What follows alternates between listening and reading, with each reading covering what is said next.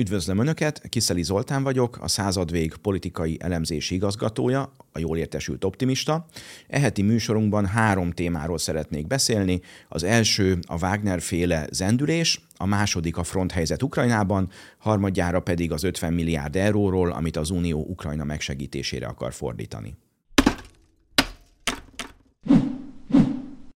A mai műsor első témája a Wagner csoport zendülése. Ugye már eleve ez egy kérdés, hogy mit láttunk az elmúlt hétvégén. Olyas valamit, amire 32 éve nem volt példa Oroszországban, hogy fegyveres egységek zendüljenek fel a kormány ellen, vagy hát mások azt mondják, hogy 1917 óta nem láttak ilyet, amikor az orosz kormányt fegyveres csapatok akarták megdönteni, akkor sikerrel.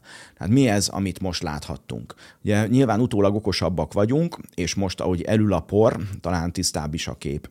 Ami látszik, hogy Prigozsin már a Bahmuti ostrom idején felépítette a közösségi médiában saját magát, az ambícióit, illetve a Wagner csoportot, és már akkor konfliktusba került az orosz hadvezetéssel.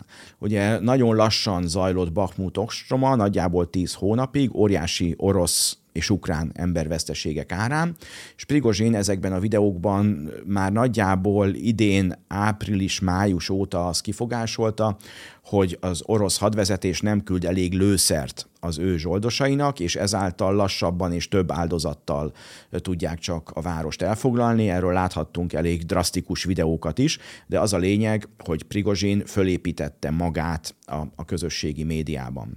Ugye itt különböző plegykák is hírek jelentek meg, többek között arról, hogy még az idei év elején Prigozsin az ukránokkal alkut akart kötni, amelynek keretében a város átadásáért elárulta volna az orosz hadseregnek egyes állásait, hogy az ukránok jobban boldoguljanak, illetve hát olyan hírek is érkeztek, hogy esetleg a nyugati titkos szolgálatok átállították Prigozsint. Hát nagyon sok konteó és összeesküvés elmélet keringett az elmúlt napokban. Nézzünk is ebből egy párat, aztán elmondom, hogy én melyiket tartom a legvalószínűbbnek. Hogyha itt ezt a, azt a titokzatos szálat, a titkos szolgálati ö, felvesszük, akkor itt például szintén egy nagyon jó kis konteó áll össze, ugyanis a Wagner csoport most 32 ezer zsoldosát nyugdíjazta, vagy küldte Opsitba. Ezek az emberek ugye let, a, leszolgálták a hat hónapot, és elnöki kegyelemben részesülve hazamehettek. Az egész országban szétszóródtak, nyilván a nagyvárosokban, tehát 32 ezer olyan zsoldosa, ex-zsoldosa van Prigozsinnak, akik Oroszország szerte ö, ott vannak, és hát ugye amikor a, a, az endülés után a Wagner csoport különböző székházait, főként a Szentpétervárit az orosz rendőrség lefoglalta, nagyjából 15 milliárd forintnyi készpénzt találtak aranyrudak mellett, hamis útlevelek mellett. Az azt jelenti, hogy ugye rengeteg olyan készpénz volt, amit a Wagner csoport felhasználhatott volna, például ennek a 32 ezer ex-zsoldosnak, vagy a többi embernek a fizetésére. Ez azért érdekes, mert 1917-ben, amikor a császári német hadseregnek a, a, a parancsnoksága Lenint átengedte Svájcból Oroszországba, akkor nem csak ezt az utazást tették számára lehetővé, hanem adtak neki 5 millió aranymárkát is, amivel Oroszországban egy zendülést tud indítani, és hát ebből a német pénzből finanszírozták a bolsevikok az forradal, a forradalmukat. Tehát erre is van precedens, hogy azért a készpénz az jó, ha van, és hát egy háborúban ugye nem lehet utalni, vagy egy zendülésnél a, a készpénznek van értéke, vagy az aranyrúdnak, amikor gyorsan rá kell beszélni valakit, hogy álljon át. Tehát ez így adta volna magát, ugyanis hogyha a Wagner zsoldosok tényleg fellázadnak, és mondjuk délről araszolnak Moszkva felé, akkor ők kívülről támadják Moszkvát, és hát ezen feltételezések szerint, hogy ezek a provokatőrök vagy ex-zsoldosok pedig belülről tudtak volna egy felkelést szítani. Tehát ez, ez egy ilyen nagyon érdekes történet, úgy tűnik, hogy ezt, ezt is a, a mesék birodalmába utalhatjuk. Voltak más ilyen történetek is, más hipotézisek is. Az egyik ilyen az volt, hogy a, a 25 ezer zsoldossal Prigozsin elindul Rostovból Moszkva felé, de Voronyezsnél észak helyett nyugatra fordulnak, Belgorod és Harkov felé, és hát egy, egy ilyen támadásba lendülnek át. Hát ez is igazából egy ilyen, mint utólag kiderült mese, hiszen Prigozsinnak nem volt 25 ezer zsoldosa, 4 és 8 ezer közé teszik azoknak a katonáknak a számát, akik vele tartottak, illetve ebből a térségből, ahonnan ez a lendületből induló támadás történt volna, még plusz 3000 csecsen katonát is kivontak, hogy Rostovban a, a, a Wagner csapat ellen bevessék őket, tehát ez is inkább egy ilyen hipotézis vagy habverés. És hát ugye azt is mondták sokan, hogy a Wagner zsoldosoknak azt mondták, hogy nekik Rostovban egy ukrán betörés ellen kell biztosítaniuk a várost, tehát amikor megtudták, hogy itt pucsról van szó, vagy zendülésről, akkor nagyon sok Wagner zsoldos nem is követte Prigozsinékat ebben az akcióban, vagy ebben a kalandban. Hát ugye még olyan történetek is keringtek korábban, hogy hát Prigozsin és Putyin összebeszéltek, és hát igazából ez egy színjáték, amit látunk, egy olyan színjáték, amelynek az a célja, hogy a Kreml például rendkívüli állapotot hirdessen, ebből lett egy terrorhelyzetnek a kihirdetése, amit feltehetően egy hét után fel fognak oldani, és vagy hogy mondjuk a hadseregre jobban kiterjessze Putyin az ellenőrzését. Hát az sikerült tényleg elérni, hogy a hadsereg egységesen kiállt Putyin mellett, nem ö, ö, következett be szakadás a hadseregben. Hát ilyen szempontból, ha volt is ilyen cél, ezt úgy látszik sikerült elérni.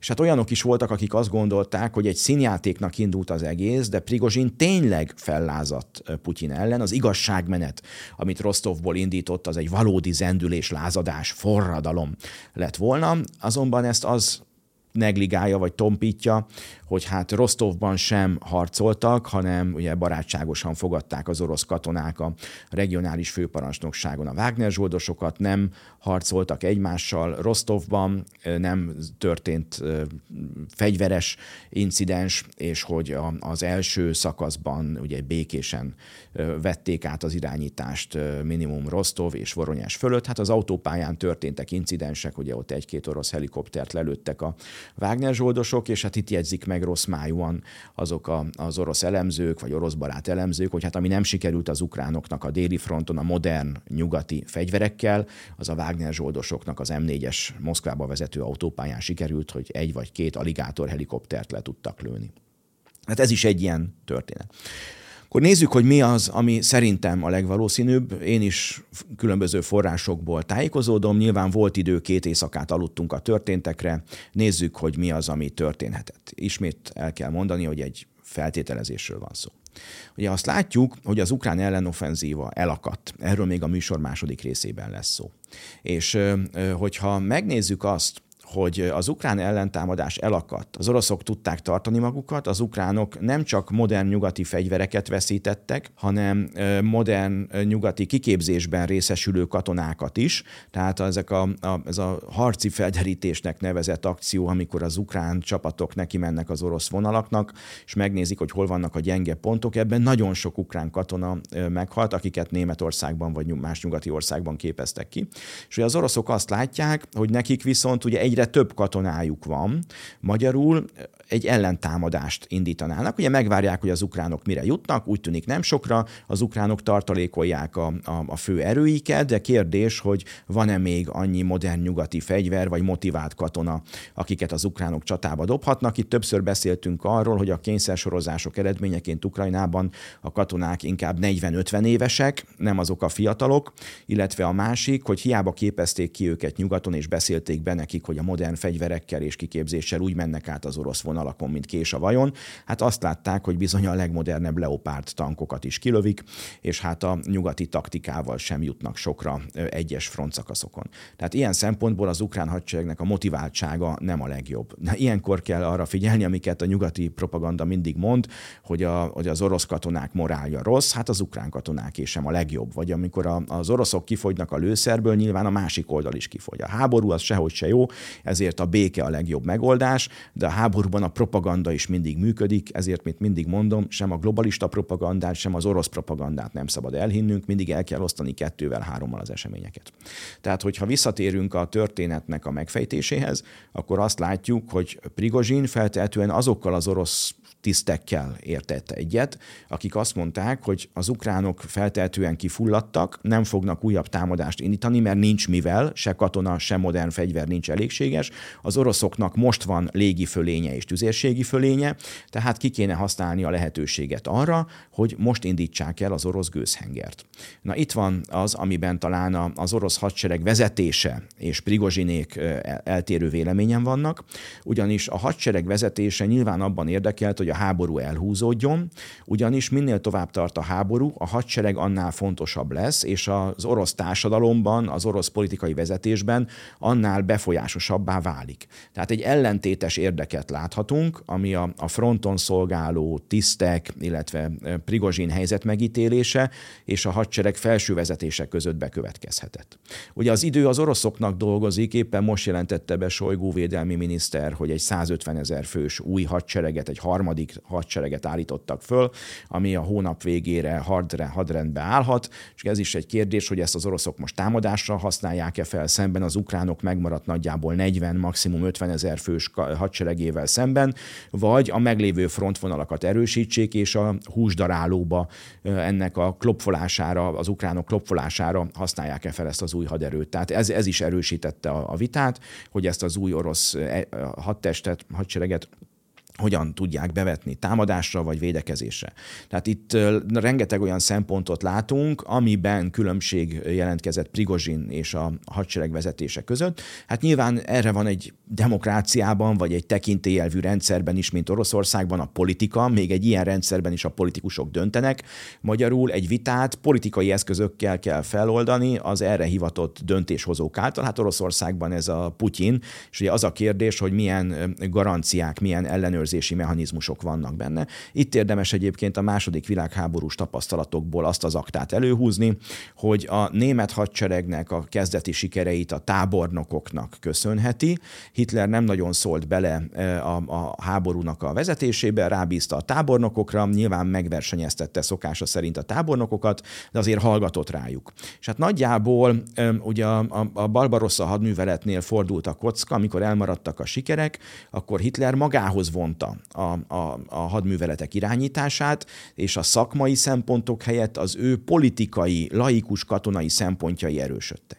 Ugye a Szovjetunióban meg ez pont ellentétes módon történt. Amikor a Barbarossa elindult 41. júniusában, akkor ö, ö, inkább Stálin volt az, aki a maga laikus, de politikai szempontjai alapján beavatkozott a hadműveletekbe.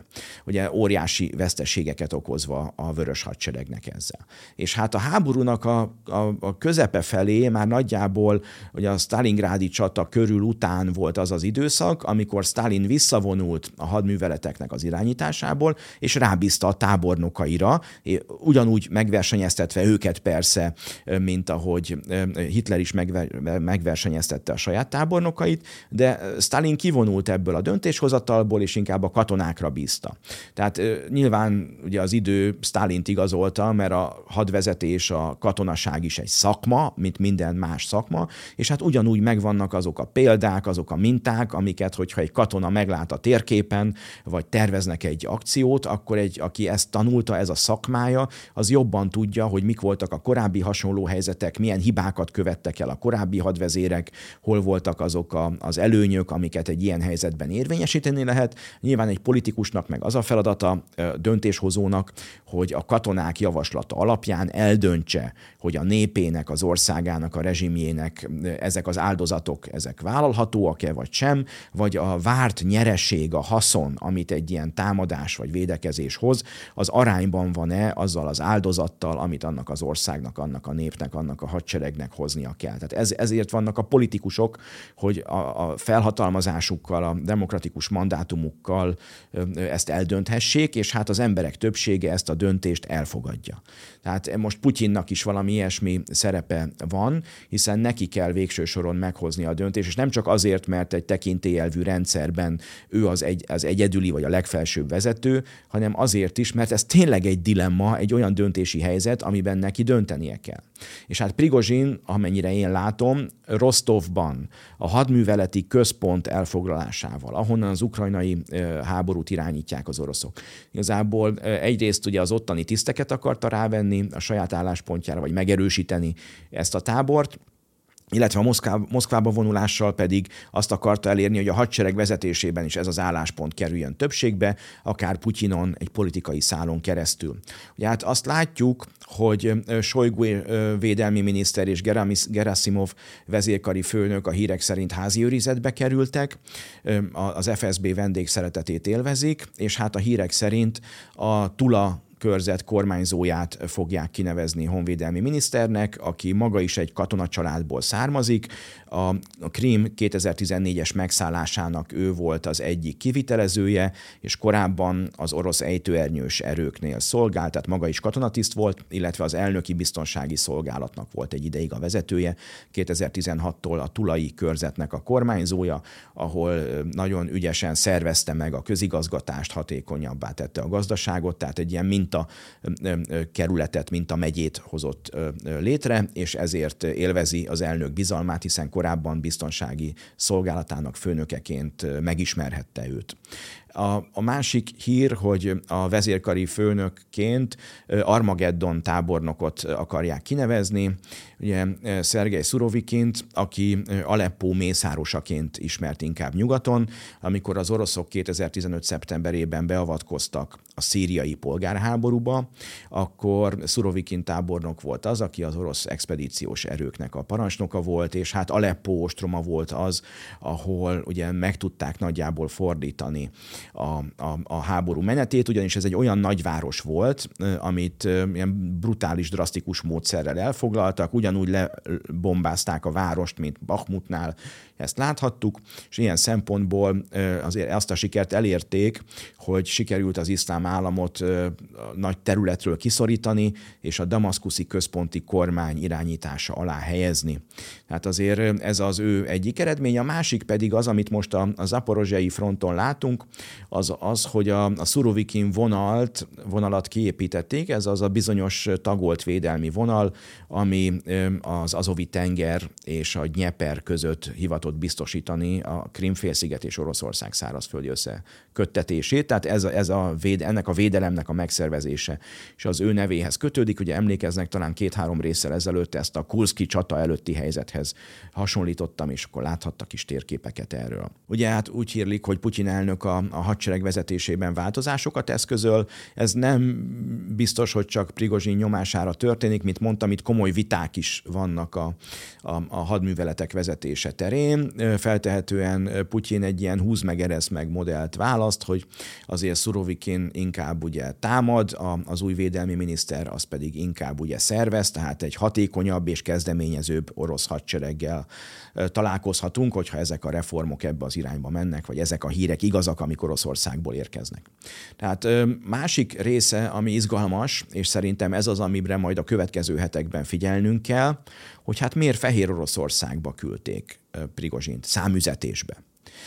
Az utóbbi héten, elmúlt 8-10 napban olyan hírek érkeztek a frontról, hogy az ukránok a kifulladt ellentámadásuk és az óriási emberveszteségeik pótlására a fehér orosz határól vontak el olyan ezredeket, amelyek eddig ott tartalékban voltak. Ez egy viszonylag nyugodt szakasz, ugye az oroszok, amikor visszavonultak Kievtől, akkor onnan azóta nem támadtak, és ezért azt láthatjuk, hogy ott az ukránok kevesebb csapatot állomásoztak, és elkezdték onnan kivonni a csapataikat, és hát a déli vagy a keleti frontra átirányítani azokat. És ami most látszik, hogy Prigozsin Fehér Oroszországba megy.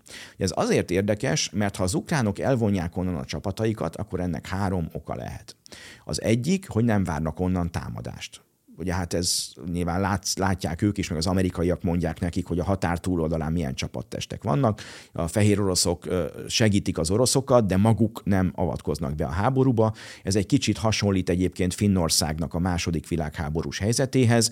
Ugye a szovjetek 39-es téli háborúban elfoglalták Finnországnak egy részét, Karéliát, és amikor a, a finnek a németekkel szövetségre léptek, akkor a német hadsereggel csak azt a részt foglalták vissza 啊，az akkori Szovjetunióból, amit a szovjetek ebben a bizonyos téli háborúban két évvel korábban elfoglaltak Finnországtól. A reguláris finn hadsereg nem ment tovább Finnország korábbi határainál, csak finn önkéntes alakulatok voltak azok, amelyek a fegyveres SS részeként részt vettek a Szovjetunió elleni háborúban, de ők már finn önkéntesek voltak, és nem a finn reguláris hadsereg, amely csak a, a Finnország korábbi területeig harcolt a németekkel, onnantól a németek már egyedül mentek tovább az a Leningrád, az akkori Leningrád irányába.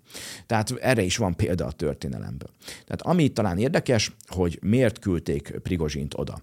Az egyik, hogyha hogyha nem várnak támadást az ukránok északról, akkor mi lehet a másik? Hogy hát azért mennek el onnan az ukránok, mert nyugati idézőjelben önkéntesek érkeznek a helyükre. A NATO csúcs ilyen szempontból július 11-12 e, egy igazodási pont lesz, hiszen hogyha az ukrán offenzíva elakad, és várható, hogy az oroszok egy ellentámadást indítanak, amit az ukránok már nem fognak tudni feltartóztatni, zárójel pláne légi támogatás és tüzérség nélkül, akkor ugye valaki másnak kéne feltartóztatni folytatnia ezt az orosz támadást, és hát ezek lennének azok a bizonyos kelet-európai önkéntesek, vagy békefenntartók, vagy a hajlandóak szövetsége, amikor, amiről már itt a műsorban is többször beszéltem. Ugye Soros György is valami hasonlót írt 30 éve, hogy a kelet-közép-európaiaknak a NATO technikai bázisán és pénzén kéne föltartóztatni az oroszokat. Ugye erre is esetleg sor kerülhet, illetve hát van egy harmadik szempont, amit láttunk Belgorodnál, hogy a, a nyugat, a globalisták olyan idézőjelben fehér orosz önkénteseket toborozhatnak, akik ugyanúgy beszivárognak Fehér Oroszországba, mint az idézőjelben orosz önkéntesek tették az Belgorodnál. Ez ugye úgy néz ki, hogy átlépik a határt, jellemzően gyors egységekről beszélünk, tehát ilyen, ilyen pick-up truckokkal, vagy ilyen platós teherautókkal berohannak mélyen a, a másik ország területébe. Ugye a határőröket vagy a rendőröket elzavarják, elveszik a fegyvereiket, és lefényképezkednek a helységnévtábláknál. Ez egy ilyen, ilyen pszichológiai hadviselés, vagy egy ilyen információs hadviselés. Ezzel azt akarják sugalni, hogy ők ellenőrzik a várost, a helységnévtáblánál fényképezkednek a rendőrösnél, a városházán, esetleg kitűznek egy-két zászlót is, hogy, hogy ezzel a szimbolikus gesztussal birtokba vegyék a települést, valójában egy vagy két épületet, és hát kinek kikiáltanak az oroszok mintájára ilyen népköztársaságokat, esetleg népszavazással fenyegetőznek. Tehát az a lényeg, hogy elvonnak erőket, hiszen ezeket a partizánokat, irreguláris erőket, kombatánsokat vissza kell szorítani. Na hát a prigozsinék, illetve a csecsenek Belgorod orosz megyében tették ezt meg az ottani idézőjelben orosz önkéntesekkel, és hogyha a globalisták ezt az eszközt választanák Fehér Oroszország esetében, akkor feltehetően Prigozsin ezt Fehér Oroszországban is meg tudja szervezni. Ugye hát van még egy szempont, ami miatt oda mehetett, hogy Fehér Oroszországnak van egy saját hadserege, de hát nem igazán motivált sem a politikai vezetés, sem a Fehér Orosz hadsereg abban, hogy beavatkozzon ebbe a háborúba, hogy a saját katonáit feláldozza, viszont ahogy látjuk Oroszországban van az a pénz, amiért embereket rá lehet venni arra, hogy zsoldosnak szegődjenek. Ugye a, a, a Wagnernél most olyan nagyobb figyelem irányult rájuk, biztos a Google keresések száma is megnövekedett, azt lehet látni, hogy a kiképzés alatt már 1100 euró körüli zsoldot kapnak, ez ugye 450 ezer forint, majdnem 500 ezer forint körül, és hát amikor harcolnak, attól függően, hogy, hogy milyen tudásuk van, nagyjából szintén ilyen 1200-tól 2500 euróig terjedő zsoldot kapnak, havi zsoldot, illetve ha meghalnak, akkor a családjuk kap egy, egy ilyen kártérítést, vagy egy ilyen fájdalom összeget. Tehát azt lehet látni, hogy azért a, a főként ugye azoknak, akik nem találják a helyüket, vagy a börtöntöltelékeknek, azért ez egy olyan kitörési pont, ahol fontosnak érezhetik magukat, az életük egy új értelmet nyerhet, és ha túlélik, akkor a társadalomban egy magasabb presztízsre számíthatnak. Arról nem is beszélve, hogy a Wagner azért fenntartja Afrikában és a világ más részeiben a tevékenységét, tehát akár még mondjuk elmehetnek zsoldosnak Líbiába, vagy a közép-afrikai térségben. Tehát ilyen szempontból ez tényleg egy kitörési pont lehet nagyon sok ember számára, és hát látjuk, ha igaz, amit mondott Solygó védelmi miniszter Oroszországban, hogy naponta 1000-1500 ember jelentkezik az orosz hadseregbe önkéntesnek. Hát a Wagner börtönökből tudott toborozni, azért ott nyilván az embereknek más a, a, a kilátása, és ott inkább jelentkeznek, mint hogy a börtönben vagy a munkatáborban maradjanak de nem kizárt, hogy esetleg egy új hadsereget épít fel Prigozsin Fehér Oroszországban, és hát Fehér Oroszországtól Kiev nagyjából 100 kilométerre van. Ugye ezt láthattuk tavaly február-március folyamán, hogy a Csernobili különleges zónát is felhasználták az oroszok arra, hogy megtámadják Kievet. Ilyen szempontból, tehát az is elképzelhető, hogy Prigozsint azért küldték Fehér Oroszországba, hogy ukrán csapatokat kössön le. Tehát nagyjából így lehet szerintem ezt a zendülést, ezt az akciót leírni. Az biztos, hogy, hogy felkavarta a lapokat, az ukránok egy kicsit lélegezhettek, szabadabban fellélegezhettek, azonban ez lehetett egy cél is Prigozsin részéről, ugyanis arról beszéltünk, hogy az ukránok a 12 dandárból nagyjából hármat, négyet használtak fel, és ennek eredményeként ugye még maradt 8-9. Itt az, azok, akik kritikusabbak a, a nyugattal, ők azt mondják, hogy a legjobban felszerelt és kiképzett ukrán egységek közül is legalább egy vagy kettő, a 47-es és a 33-as gépesített dandár elveszítette a nehéz fegyvereinek a zömét. Ezek azok a bizonyos bradley és Leopard 2, a hatos tankok, amik ott füstölögtek az oroszok által Bradley térnek nevezett frontszakaszon, illetve hát az emberveszteségük is nagyon komoly, tehát a nyugaton kiképzett egység egységekből már legalább egy-másfél elvérzett,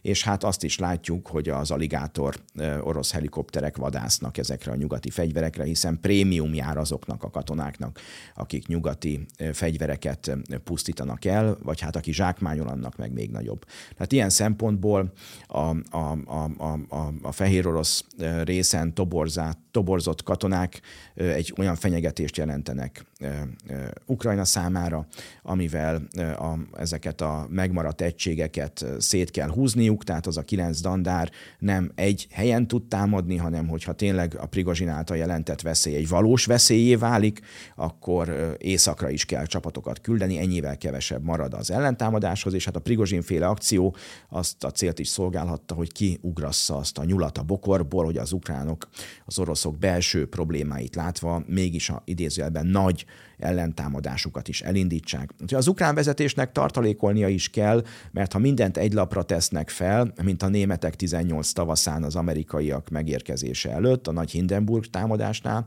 akkor könnyen lehet, hogy tényleg kifulladnak, és ezzel az orosz ellentámadást váltják ki, amire, hogyha az ukránok elégetik a maradék harcképes egységeiket, akkor arra bizony már nem nagyon marad válaszuk. Nem tudjuk, meglátjuk.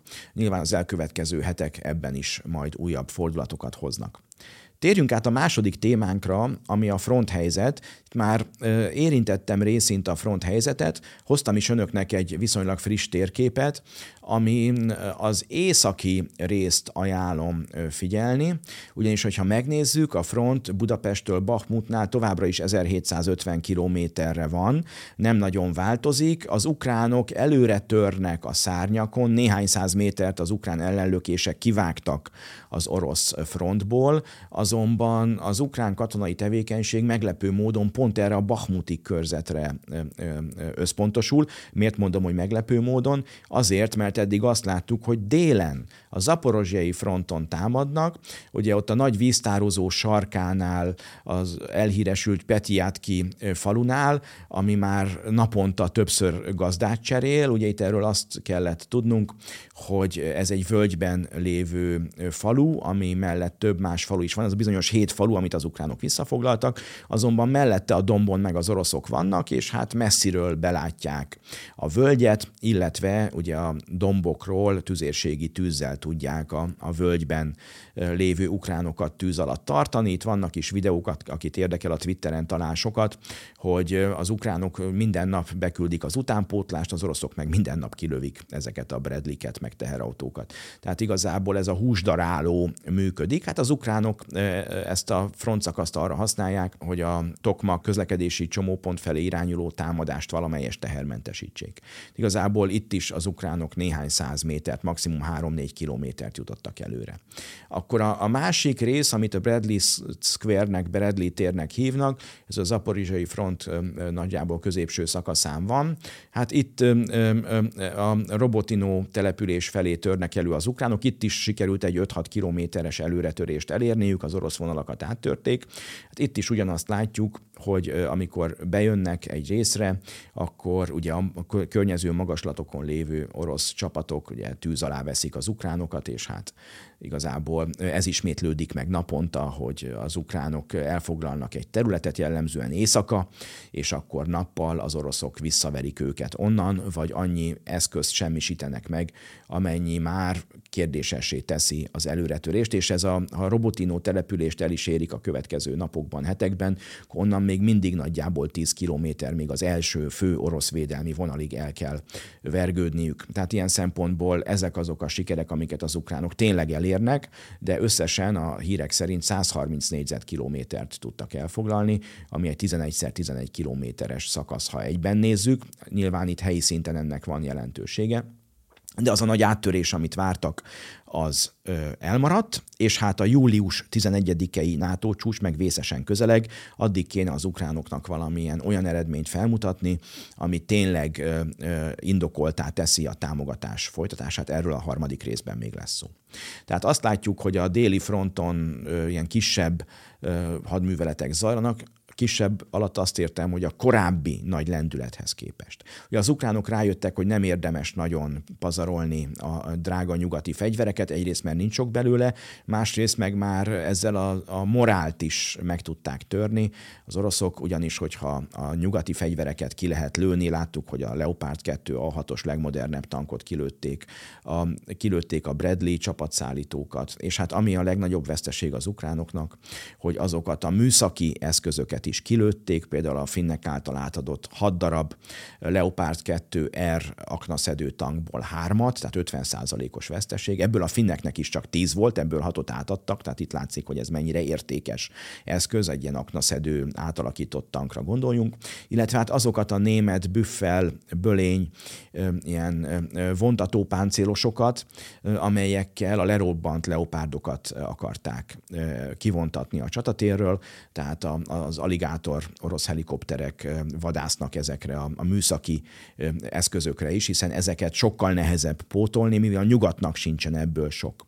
Tehát azt látjuk, hogy a déli fronton elcsendesedtek, vagy hát vissza, visszaesett a, a front tevékenység, és igazából, ami meglepő, ezt most már másodszor mondom, hogy a keleti, a Donetszki fronton látunk intenzívebb hadműveleteket, ahol Bakhmut elfoglalása után, mint hogyha megállt volna az élet, ugye a, csapatok a sebüket, sebeiket nyalták, az oroszok kivonták a Wagner csoportot Bakhmut, Bakhmutból, a helyüket átvették az orosz reguláris csapatok, míg az ukránok az ott elvérzett egységeiket vonták vissza, és azokat váltották fel újabb, jellemzően területvédelmi alakulatokkal. Ott is az ukrán elitegységek véreztek el, míg az oroszok sokáig börtöntöltelékeket küldtek előre. Tehát ilyen szempontból az ukránoknak is volt indoka arra, hogy szüneteltessék Bakhmut környékén a támadásokat, hogy ott különböző szárny, a szárnyakon volt voltak támadások, ahol az ukránok sikereket értek el. Hát ezt úgy képzeljük el, hogy Bakhmuttól délre egy csatorna partján zajlottak a harcok, az oroszok át tudtak kelni a csatornán, és hitfőállást alakítottak ki, amit sokáig védtek, pláne ugye ott is légifölényben vannak. Az ukránoknak most sikerült például a csatornának a nyugati partjáról kiszorítani az oroszokat, visszavetni őket a, a keleti partra, és hát ugye most az ukránok vannak ugyanabban a helyzetben, hogy hát egy hídfőállást kéne a túlparton létrehozniuk, és azt megtartani, ami sokkal nehezebb, ami az oroszoknak mondjuk sikerült két-három hétig, az most az ukránoknak kéne, hogy sikerüljön. Tehát ilyen harcokat látunk Bakhmut környékén, Ugyanezt látjuk, amikor az ukránok jellemzően éjszaka sikereket érnek el, az oroszok másnap tüzérséggel vagy légierővel megpróbálják ezeket az ukrán ellenlökéseket visszatolni, és általában az eredeti kiindulási helyzetnél találkoznak újra a felek. Tehát ami talán még érdekes, és erre is a katonai elemzők felhívják a figyelmet, hogy az oroszok a korábbi harccsoport szintű katonai egységektől visszatértek a hadosztály szintű katonai egységekre. Ez azért érdekes, mert sokkal nagyobb létszámú egységekről van szó, egy ilyen Dandárnál 3-5 ezer emberről beszélnek a katonai szakértők, egy harccsoport is nagyjából ilyen 3 ezer fős katonai egységet jelent, egy hadosztály pedig azért 8-10 ezer ember is lehet. Ugye erről már beszéltem a korábbi műsorokban is, hiszen katonai szakértők is erre felhívták a figyelmet, hogy az oroszok korábban a hadosztályaikat lezsugorították dandárokká, vagy harccsoportokká, és most a visszafelé vezető utat járják, magyarul a kisebb kisebb egységekből nagyobbakat csinálnak.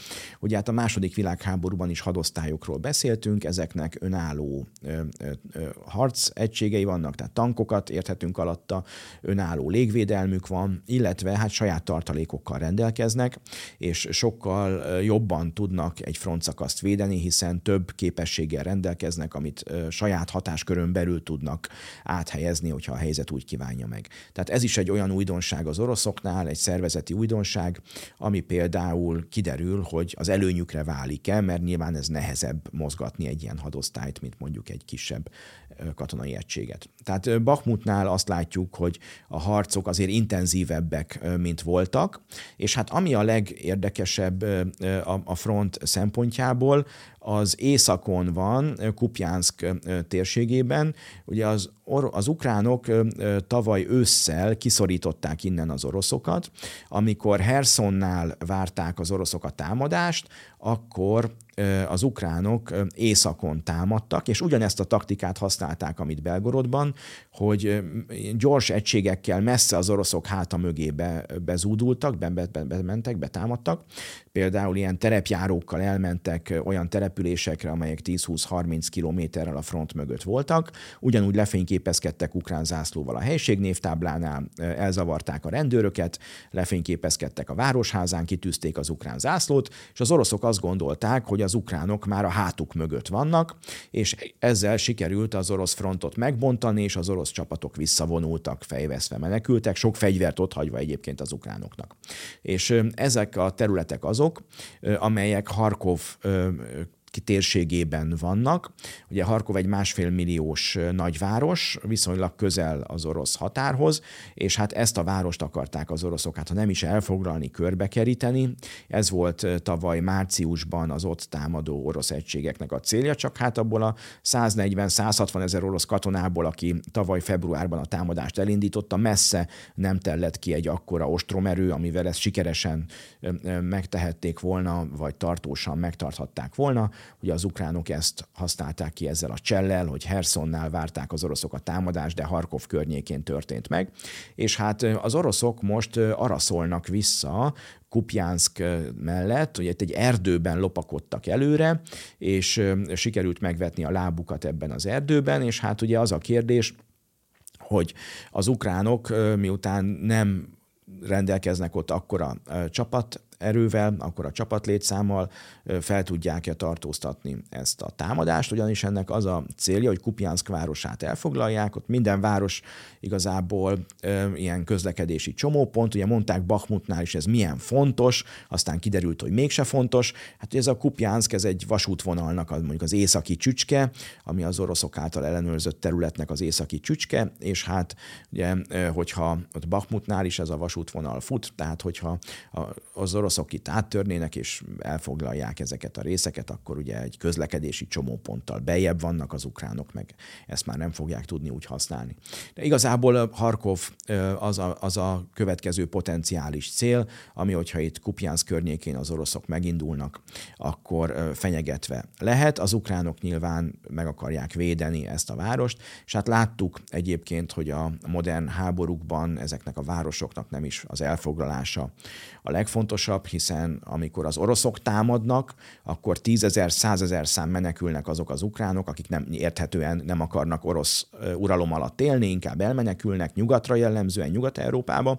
Ha viszont az ukránok törnek előre, és szorítják ki az oroszokat Ukrajna területéről, akkor meg az emberek visszatérnek, hogy megnézzék a házukból mi maradt, vagy az egzisztenciájukból mi maradt, esetleg újra kezdjék az életüket az ukránok által visszafoglalt területeken. Tehát ugye ezért fontosak ezek a hadműveletek, amelyekről most beszélünk, mert ha Kiev felé Fehér Oroszországból vagy Harkov felé az oroszok megindulnak, például ezzel az új harmadik hadsereggel, vagy az ukrán offenzíva kifulladása után a meglévő csapataikkal, akkor bizony tényleg több tízezer vagy százezer ukrán indulhat el, főként Harkovból, hogyha ezek a támadási irányok beindulnak.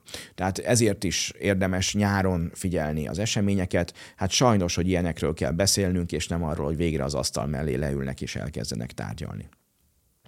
Hát a háborúról ennyit gondoltam elmondani, elég szomorú, hogy még mindig erről kell beszélnünk, de hát úgy tűnik, hogy az eseményeknek a, a súlypontja az a harc szintérre helyeződött volna át.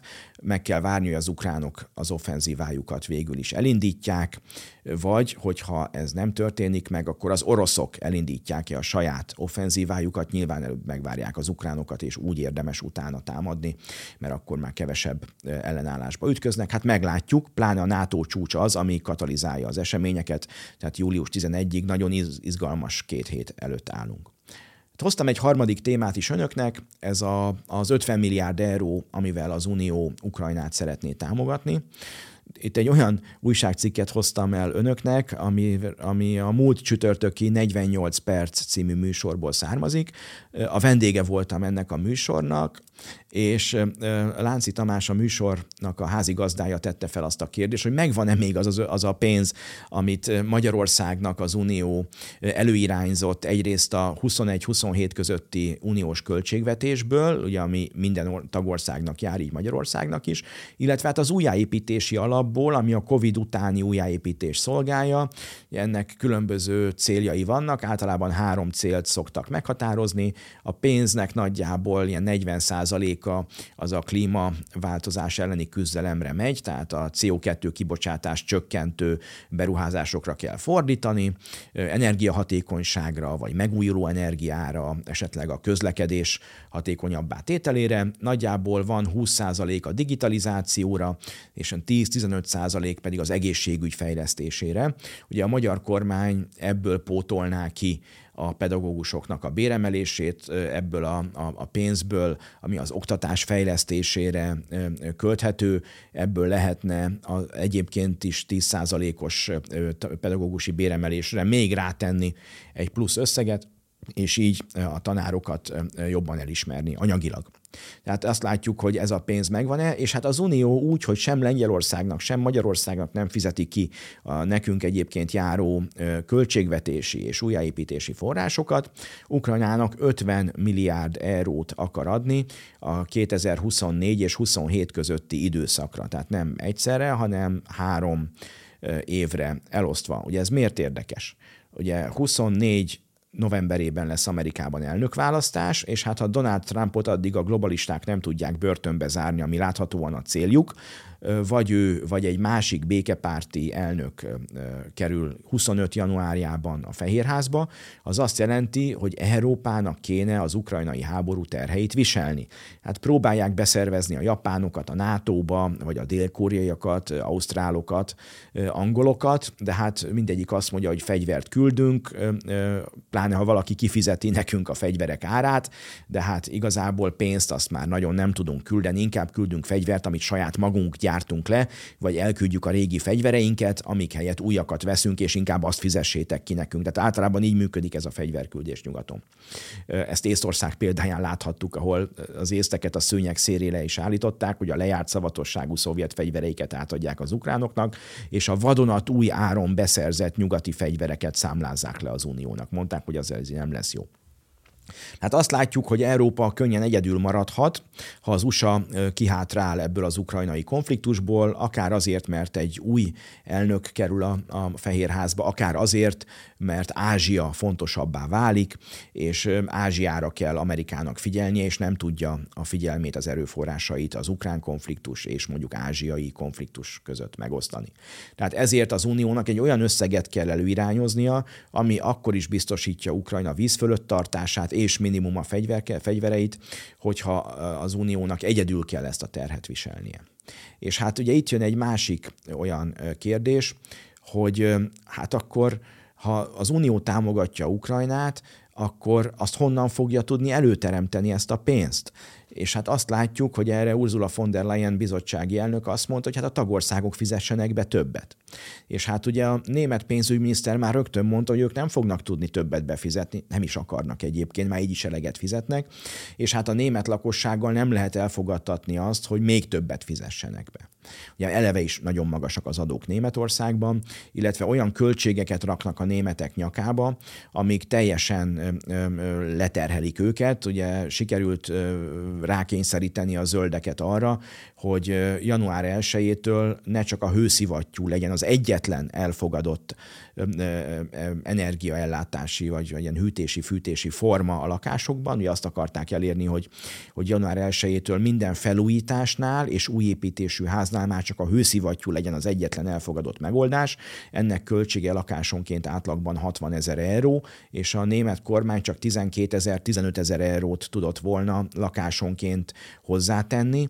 Ez azt jelenti, hogy mondjuk ha valakinek van mondjuk egy 50 lakásos társasháza, akkor ugye 50-szer kéne ezt a 45 ezer eurót betenni a felújításba, és hát ha nincs ennyi pénze, akkor kénytelen eladni azt az ingatlant, azt a bérházat, és hát látjuk is, hogy a nem modern fűtésű, hűtésű német ingatlanoknál egy óriási áresés következett be, tehát egy ilyen bérházat is, vagy egy családi házat most viszonylag olcsón meg lehet venni. Kinek jó ez? Akinek van pénze. Kinek van pénze? A globalista spekulánsoknak, a befektetési alapoknak, tehát most lehet olcsón fölvásárolni Németországban az értékét gyorsan vesztő pénzzel, papírpénzt át lehet cserélni Németországi ingatlanokra, és ugye egy németországi ingatlan, még ha fel is kell újítani, és nekünk kell viselni a felújítás költségeit, még mindig értékesebb, mint egy rakás papírpénz, ami ki tudja, hogy meddig és mennyit ér. Tehát azt lát, lehet látni, hogy a németek annyira elégedetlenek voltak, hogy sikerült rákényszeríteni a zöldeket arra, hogy a zöld irányítás alatt álló gazdasági minisztérium oldja fel ezt a tilalmat, és hát ne csak a hőszivattyút, hanem más hűtési vagy fűtési formákat is engedélyezzen, amik jobban igazodnak a helyi lehetőséghez. A németeknek van elég problémájuk, nem akarnak több pénzt költeni az unióra, pláne úgy, hogy abból már nem jön vissza olyan sok Németországba, hiszen a gyártás, ahogy elvándorolt, már sokkal kevesebb munkahely van, ami Németországból az Európai Uniót ellátja. Mindig a buszokat szoktam példaként felhozni. Korábban a németektől beszedték az adót, elküldték a, a, mondjuk a Brüsszelbe, ott vásároltak buszokat, amiket Németországban gyártottak le, és akkor így, amit befizettek a németek adóként, az német munkahelyekben megjelent. Azonban most már azt látjuk, hogy a nagy globális cégek, a multicégek már nem Németországban gyártják a buszokat például, közvetlenül, hanem beszedik az adót a németektől, legyártják a buszt Törökországban, vagy Magyarországon, Lengyelországban, és ugye a, profit meg a multicégekhez megy, akik az ős olajsejkeknek, vagy a norvég nyugdíjalapnak kifizetik, és már egyre kevesebb pénz forog Németországban, egyre több megy ki. Tehát ilyen szempontból ezért sem akarnak a németek több pénzt fizetni. Másrészt ugye a saját költségvetésükben is egy 20 milliárdos zárolást eszközöltek, hogy tartsák a fegyelmezett költségvetési célokat, ami egyébként Németországnak a bonitását, a kedvező kamat környezetét biztosítja. Hát az osztrákok is megüzenték, hogy ők nem akarnak több hitelt fölvenni ugyanebből azokból. Tehát ilyen szempontból a tagországoknak kéne többet befizetni. Hát kérdés, hogy Lengyelország vagy Magyarország úgy, hogy a saját pénzét nem kapta meg, hajlandó lenne újabb befizetéseket eszközölni, még inkább nettó befizetőkké válnánk, mint már most is vagyunk. Illetve hát még egy szempont, ugye, hogy ez a háború elnyújtását szolgálná, ami a magyar szempontból nyilván egy olyan kérdés, amit fel kell tennünk. Ha megnézzük az összeget, az 50 milliárdot, azért ez nem tűnik túl soknak. Ugyanis, ha megnézzük az idei évet, úgy csak erre az évre az ukrán költségvetés víz felett tartására, tehát a, a közalkalmazotti fizetések, a nyugdíjak, a villanyszámlák, a, a középületeknek az egyéb költségei, vagy a kormányzás költségei háromszor 18 milliárd, azaz 54 milliárd eurót igényeltek, ebből ugye 18 milliárdot adott az Unió, 18-at az USA, illetve 18 további milliárdot pedig a nemzetközi szervezetek. Tehát a harmadik 18 milliárd a nemzetközi szervezetektől érkezett, és így tudott Ukrajna ezzel az 54 milliárd euróval idén gazdálkodni, ez segített az ukrán államnak a víz fölött maradásban. Ebben a háború költségei csak részben vannak benne. Tehát azt látjuk, hogy, hogy egy évre kell 54 milliárd, legyen mondjuk 50, inkább 60, de akkor ez a három évre, 24-re, 25-re, 26-ra, és hát 27-ben már nyilván újra kell tárgyalni, tehát erre az 50 milliárd, ez úgy tűnik, hogy nagyon kevés lesz. Tehát ilyen szempontból lehet, hogy csak el akarják fogadtatni ennek az 50 milliárdnak a, a, a, a tényét, és hogyha már elfogadták az 50 milliárdot, akkor azt már később föl lehet emelni akár a duplájára, triplájára. Ugye hogyan toljuk le a békát az emberek torkán, a legnehezebb a szájukba betenni, onnan már le tudjuk tolni. Tehát nagyjából így látom ezt az 50 milliárdot, és hát ugye ez azt is jelenti, hogy Ukrajna nem nagyon lesz az uniónak a tagja, nyilván háborúban álló ország nem is lehet, de ugye az ukránok azt szerették volna, hogyha NATO csúcson a NATO tagjai lesznek, illetve ugye Zelenszky abban is bízott, hogy egy ilyen crash kurzal, egy ilyen gyorsan meg tudják csinálni az uniós feltételek teljesítését, az ukrán parlament azonnal elfogadja, az ukrán köztisztviselőket, állami hivatalokat elkezdik átállítani az uniós működésre, és akkor Ukrajna rögtön teljes jogú tagja lehet az uniónak, ami nyilván egy biztonságot jelentene az ukránoknak, egy nyugati perspektívát, és hát a befektetőknek, hát eltekintve a háborús veszélyektől, egyfajta garanciát arra, hogy a befektetéseik azért biztonságban vannak, vagy, vagy inkább ott fektetnek be, ahol uniós tagság van, mint ahol nincsen. Tehát ilyen szempontból ugye az uniós tagság nem jön össze egy hamar, és hát ilyen, ezért adhatják úgymond kárpótlású lesz az 50 milliárd eurót az ukránoknak. Hát meglátjuk, az biztos, hogy azért itt nem csak Magyarország az, amelyik ezt ellenzi. Ugye a magyar kormány korábban a közös hitelfelvételt elutasította, egyébként is most magas a nemzetközi kamatkörnyezet, tehát nem tudnak már olyan kedvező kamatra az uniónál sem hitelt fölvenni, mint mondjuk korábban. Az infláció azért Brüsszelben is érezteti a hatását, az uniós kötvények kamatánál. Tehát ilyen szempontból megint csak egy ilyen padhelyzet előtt állunk. Az a probléma egyébként az Unióval, hogy nincsenek jó ajánlatok, nincsenek nyertes-nyertes ajánlatok, egyre kevesebb a pénz, egyre kevesebb a lehetőség, egyre több a feszültség, és ezeket nem párbeszéddel vagy konszenzussal oldják föl, ahogy az Unió ki lett találva, hanem egyre inkább hatalmi szóval és erőből, ami ugye nem működik, mert ha egy rossz ajánlatot kell elfogadtatni az európaiakkal vagy a tagországokkal, ott bizony ellenállás lesz, surlódás lesz. Hát itt tartunk most, meglátjuk, hogy ennek az 50 milliárd eurónak mi lesz a sorsa. Azoknak, akik eddig végignézték a műsort, köszönöm a türelmüket, a kitartásukat. Aki még nem tette, iratkozzon fel a csatornánkra, vagy lájkolja a műsort, írja meg a véleményét a komment szekcióban. Köszönjük tényleg a 10 ezer fölötti feliratkozást, és reméljük, hogy elérjük nyár végére a 12.500-as szintet is. Csak azt tudom tanácsolni önöknek, hogy gondolkodjanak azokon, ami a műsorban elhangzott, és maradjanak továbbra is jól értesült optimisták.